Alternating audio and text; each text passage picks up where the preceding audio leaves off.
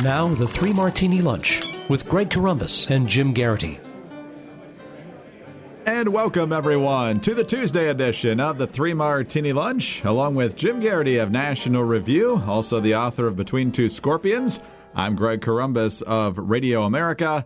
Good, bad, and crazy martinis for conservatives today. I also want to thank those listeners that reached out following uh, the news of my dad yesterday for their very kind condolences. That is very much appreciated. Jim, I'm also happy to report that we're uh, sponsored today by a brand new sponsor called Honey, and we'll explain what that is in just a few moments. But if you like to save money, you're going to like these people. JoinHoney.com slash martini is where you want to go. Uh, we're also happy to report we don't have all bad martinis today, so things are things are looking up. And uh, the first, the good martini was a little bit of a stretch. It's kind of tongue in cheek, but one of the things we've been looking for, Jim, is to get rid of some of the uh, the asterisks, as we like to call them, from the Democratic presidential field. And one of them never actually, uh, as far as I know, certainly never appeared on a debate stage, and not even really sure they ever appeared in a national television interview, but I could be wrong about that. And that is, uh, if he's not 90, he's almost 90 year old. Former Alaska Senator Mike Gravel ran briefly. You're forgiven if you forgot back in 2008. And he's dropping out of the race again. But he's not going away quietly, Jim. He's fully endorsing someone else. Here is his uh, Twitter statement the other day. My name is Mike Gravel. Well, let's stop right there because if you have to tell people who you are as you're exiting in the race, that might explain why uh, you had a few problems gaining some traction. But here, here's the real full statement. My name is Mike Gravel. I'm proud and honored to endorse Senator Bernie Sanders for the presidency of the United States. Bernie has a program that benefits all Americans, not just the 1%. He will be a great president for all Americans. We have a simple choice. We can have a democratic socialism of Bernie Sanders to benefit all Americans, or we can have Republican socialism, which benefits the 1% and leads us to a constant state of war. The choice is yours. Well, that's a really uplifting uh, exit message there. Uh, Jim, just a couple extra points here from the story that I read in The Hill. First of all, he also wants Tulsi Gabbard uh, to be president if it can't be Bernie Sanders, and says uh, Gabbard would make an excellent president or vice president, depending on what the what the circumstances permit. Uh, Bernie Sanders has thanked Gravel for the endorsement in a tweet, saying, "Thank you, Senator Gravel. Together we will end forever wars, fight for an economy that works for all of us, and bring millions of people into the political process." Uh, Gravel's campaign manager told The Hill in a statement that the former senator had always planned to end his campaign after the summer debates, saying, quote, actually contesting primaries and caucuses was never in the plan, as the point of this campaign is to push the party left and advocate against American imperialism and wars. Gravel had previously announced he was ending his longshot presidential campaign and would start a leftist think tank. Gravel's campaign in a series of tweets says this The DNC kept us off the stage tonight even though we qualified, but the hashtag Gravalanche is not over. We're going to keep going. So, Jim, if I had known there was a Gravalanche hashtag, I'm sure this would have caught like wildfire. But uh, what do you make of uh, Mike Gravel, who most people didn't know was running, finally getting out? Greg, I got to say, this is a genuinely shocking good martini um, in the sense that I, I really was had forgotten that Mike Gravel was alive. Never mind running for president. Many of our listeners probably forgot who he is. The best way I can summarize it. Do you remember back in uh, early in the cycle, uh, a couple of cycles ago, there was this weirdo from Alaska who was like a cranky old man. He did a video where he threw a pond into a rock and then he just stared at the camera for five minutes in a in a manner that was so vague, disconcerting, and and devoid of any words, structure, or narrative meaning that even David Lynch was like, "I don't get it. I can't tell what you're trying to say here." That's the guy. and he decided to run again this time. Uh, you know, talk about the dish that you prepare the dish that nobody was really looking forward to eating. Um, to summarize his viewpoints, it's a little surprising that he endorsed Bernie Sanders because, in short, Mike Gravel was for the people who found Bernie Sanders too quiet, moderate, and easygoing. um, crankier, more irritable, quicker to denounce everybody who disagrees with them as some fascist, uh, one uh, rich warmonger, blah blah blah. Um, the other thing which is kind of interesting because his campaign manager, I remember reading early on, was either a teenage, like either in high school or fresh out of high school. Right, this was not a you know long time Alaska political, you know, veteran or anything like that. I just found a kid. Like, okay, kid, you're you're my campaign manager. Let's go. Um, it, it was kind of this, you know, uh, it was almost like the, the George Burns movie where he switches bodies with the teenager. You know, this some sort of or, or bad grandpa maybe is the better cinematic metaphor there. Um, but here's the thing I want to say to both him and Gravel, and really to anybody else who has the audacity to offer this kind of BS spin after a campaign that goes nowhere. If your campaign plan does not include, quote, actually contesting primaries, then you're not actually campaigning for president. I'm sorry. And stop pretending that you are. In fact, you know, if you want, if you want to just say I'm an activist, great. You want to move the fine, go ahead and do it. But if you're going to run for president, run for actual president. If you want a gig on MSNBC, then campaign for a gig on MSNBC. Stop wasting our time. Stop filing with the FEC. You know, stop cluttering up the list of candidates that I have to assemble. Yeah, good riddance, Mike Gravel. I would say gone but not forgotten, but I've almost forgotten you already. That's certainly the case. He was certainly an afterthought in uh, 2008 in a field that uh, was obviously dominated by Obama and Hillary. And, you know, you, you, see former senator, former congressman, former governors running for president. It's not that uncommon. Mike Gravel hasn't been in the Senate since 1981, Jim. Uh, that's almost 40 years. So I'm sure he's right on the cutting edge, and it's just a shame that the American people won't be benefiting from his up to date wisdom. Ah! When you look at Ronald Reagan as the newfangled youngster on the political scene, it's a sign you're past your prime. Exactly. But you can probably get a pretty good deal on Mike for President merchandise. I'm sure it's going at a pretty nice bargain rate. But if you want to save money, it's not just on Mike presidential gear, it's uh, also pretty much anything that's potentially on sale. And that's where joinhoney.com comes in. If you ever buy something online, sometimes you find out later that you missed a discount. You don't need to overspend anymore thanks to Honey. Honey is a free browser add on that finds you the best deals online. The Honey app magically auto applies the best deal to your cart at checkout. It finds discounts and coupons across 37,000 sites, and it works with Amazon, Sephora, Best Buy, Nordstrom, and others. Honey has saved its 10 million members an average of $28.61. Honey members have already saved more than $800 million. Not bad for something that's completely free and takes just two clicks to install.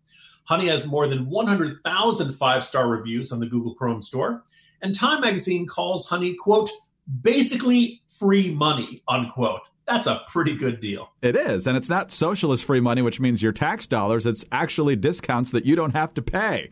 So look, there's really no reason not to use Honey. It's free to use and easy to install on your computer in just two clicks. So if you're not computer savvy, no problem. Shop with confidence. Get Honey for free at joinhoney.com slash martini. That's joinhoney.com slash martini. Honey, the smart shopping assistant that saves you time and money when you're shopping online.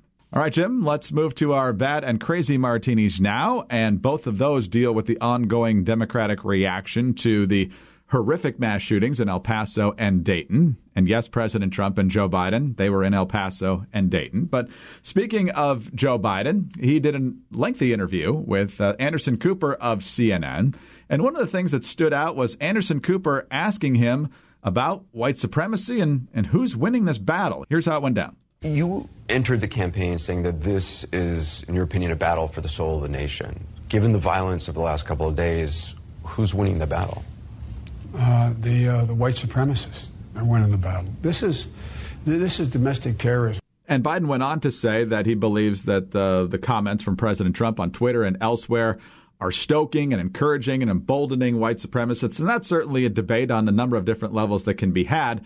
But Jim, the idea that white supremacy is winning the the battle for the hearts and minds of America is absurd. Whether you look at the minuscule turnout at their their rallies or the way the American people en masse respond to these uh, horrific acts, uh, they are not winning. Yeah, I was thinking about this. Like, it's understandable if you're in a bad mood after this weekend it's understandable if you feel depressed, if you feel angry, if you feel despair, if you feel just beside yourself. I can't begrudge anybody for feeling like that, but to look at this and to say the white supremacists are winning, this ultimately came down to the actions of two men. And the great irony is apparently the Dayton shooter was not a white supremacist, or at least he would, you know, wouldn't fit the normal categories was kind of a left wing nut job full of crazy ideas and stuff like that. So, look, I can understand feeling down to look based upon the actions of two men that the overwhelming majority of us have never met, never interacted with. Sounds like these people didn't interact with very much, much of anybody. Is this a serious threat? Yeah. Do we have to deal with this? Yeah. Does this mean that the war on white supremacy is being lost? No. Um, and I think that that's, uh, you know, if you, you stop to think about it for a second, that, you know, not only is it not accurate, I kind of wonder if statements like that from Biden are, um, in the end, unhelpful. That, that, in the end, they create a sense of panic. I think they create a sense of, um, again, maybe exacerbating the sense of despair. Besides, you mentioned, I think was, I was glad you mentioned that because the maybe a lot, some of us were oblivious or, you know, not thought that the Klan, thought that all of these, you know, nut job skinhead groups and folks like that had kind of faded away into the, the background, had gone into the backwoods, had crawled back to the rock to which they came under. Then Unite the Right uh, rally occurs in Charlottesville with that abominable name for the rally, which, you know, these guys are not right at all, either in the moral sense or in the political sense. They're effectively, you know, uh, white nationalist fascists uh, marching under the Nazi flag. I mean, it's not any, you know, any doubt about who, what these guys stand for and it happens. And yeah, that was a that was a really frightening turnout. The lack of police presence was terribly frightening. Seeing those guys marching through the University of Virginia campus with their tiki torches was, you know, a deeply disturbing sight. They decided to hold the follow up in Washington D.C. in 2018, and what was it? Ten people showed up, twenty, if that. There were you know overwhelming majority of counter protesters there, and you know they're you know outnumbered like ten to one for all the cops there to make sure they didn't get their butts kicked let's not overstate these guys. Let's not talk about them as if they're 10 feet tall and they're unstoppable and, you know, on the move and on the march and all that kind of stuff. Um, my theory that I kind of laid out in today's Morning Jolt is that people who really pay attention to the alt right, people who really pay attention to these groups, say that in the past year or two, they've actually become quite disillusioned with President Trump. They believe that uh, I'm paraphrasing here, but you get the gist. You know, the Jews got to him, right? The idea that he's he has not brought about their white nationalist nirvana that they expected to have. For those offended by the term use the term nirvana in association with that. Think of Thule, and you can look up how the Nazis believe in that mythical. Um, you know, they thought that Trump was going to give them what they wanted, and lo and behold, here we are, August 2019, and they're not living in the you know racially pure, happy land that they envisioned he was going to bring about. So they're frustrated. So they're angry. Not even Donald Trump is giving them what they want. Uh, some of them are blaming Jared Kushner. Some of them are blaming, you know, the synagogue shooter is considered Trump a sellout. The Poe up in Pittsburgh and San Diego, the synagogue shooter said that Trump was a sellout. I kind of wonder if this is what's driving these guys to get really angry, to get more violent. If we see more frequent violence, whether some of it is this recognition of, oh, wait, not even Donald Trump is bringing about this impossible, uh, racially pure ideal that we've wanted for so long. Um, I don't know what to do after that, I mean, other than track these guys down, stop them before they attack, and, and you know, uh, put them behind bars. But my sneaking suspicion is, is that running around saying, you know, white supremacy is winning, uh, you know, it just uh, it just makes things worse. I, I suspect. I, think you know Joe Biden's heart is generally in the right place on this issue, but uh, I think it'd be, be wiser, it'd be more preferable if he could be a little more careful with the way he phrased things. All right, Jim, let's move to our crazy martini now. And of course, to no one's surprise, uh, we've got a lot of different folks on the left upset uh, with a number of different things. They're upset with the president uh, saying his rhetoric is either directly responsible or indirectly responsible for it. They're blaming Mitch McConnell for not bringing up gun control legislation or other things they think would have made a difference in this situation. Uh, Pete Buttigieg is taking a little bit more of a nuanced position here. Uh, he's still talking about gun control, however. Talking with John Berman on CNN, Buttigieg says uh, the filibuster is actually a big problem here because gun control could have gotten done earlier, but except for the filibuster.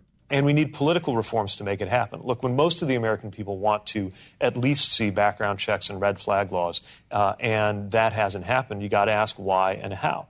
Uh, part of my political action plan is for us to mount an effort to end the Senate filibuster. Because if it weren't for the filibuster, we would have enacted some of these reforms mm-hmm. back in 2013 after Sandy Hook.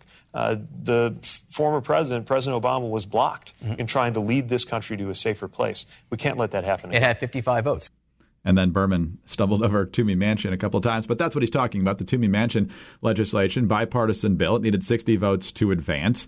But Jim, as you and I discussed uh, prior to starting today, there was a Republican House at the time. Uh, it's unlikely that would have gotten through.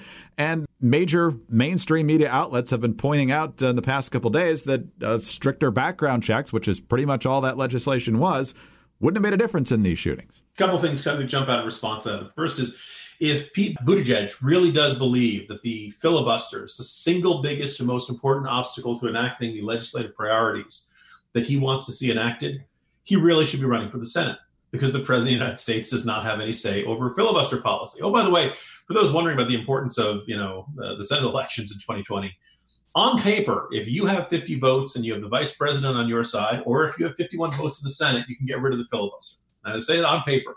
Republicans have never had anything resembling 50 votes saying, let's get rid of the filibuster for legislation.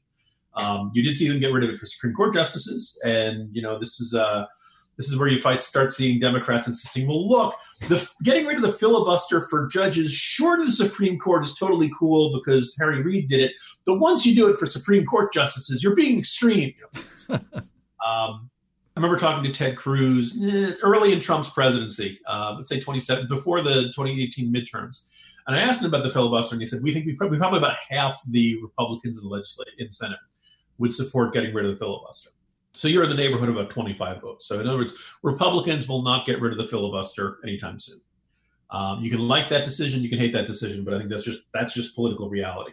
Uh, would Democrats change their minds? I don't doubt that there are some Democrats who would rather not get rid of the filibuster. Uh, you did see a few Democrats after the uh, uh two Trump appointments to the Supreme Court were confirmed say, huh, maybe we shouldn't have gotten rid of the filibuster for judicial nominations. All of a sudden it dawns on them, oh, maybe the, we never figured we'd be in the minority again. No, it turns out we need it. You know? Um, so maybe there are some Democrats who do it.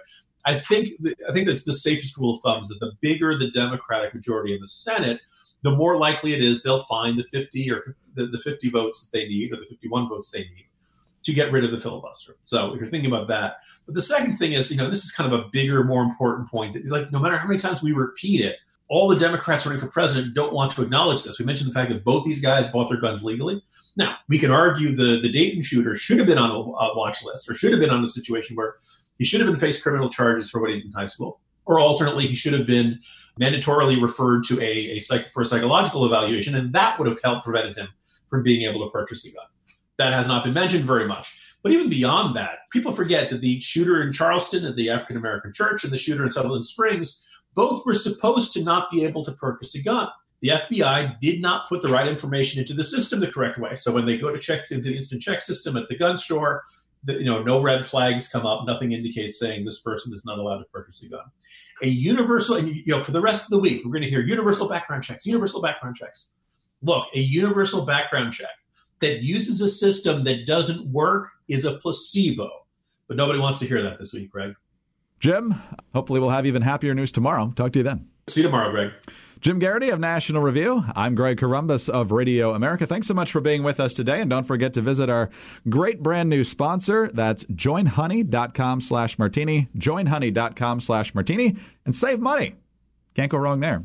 Join us on Wednesday for the next Three Martini Lunch.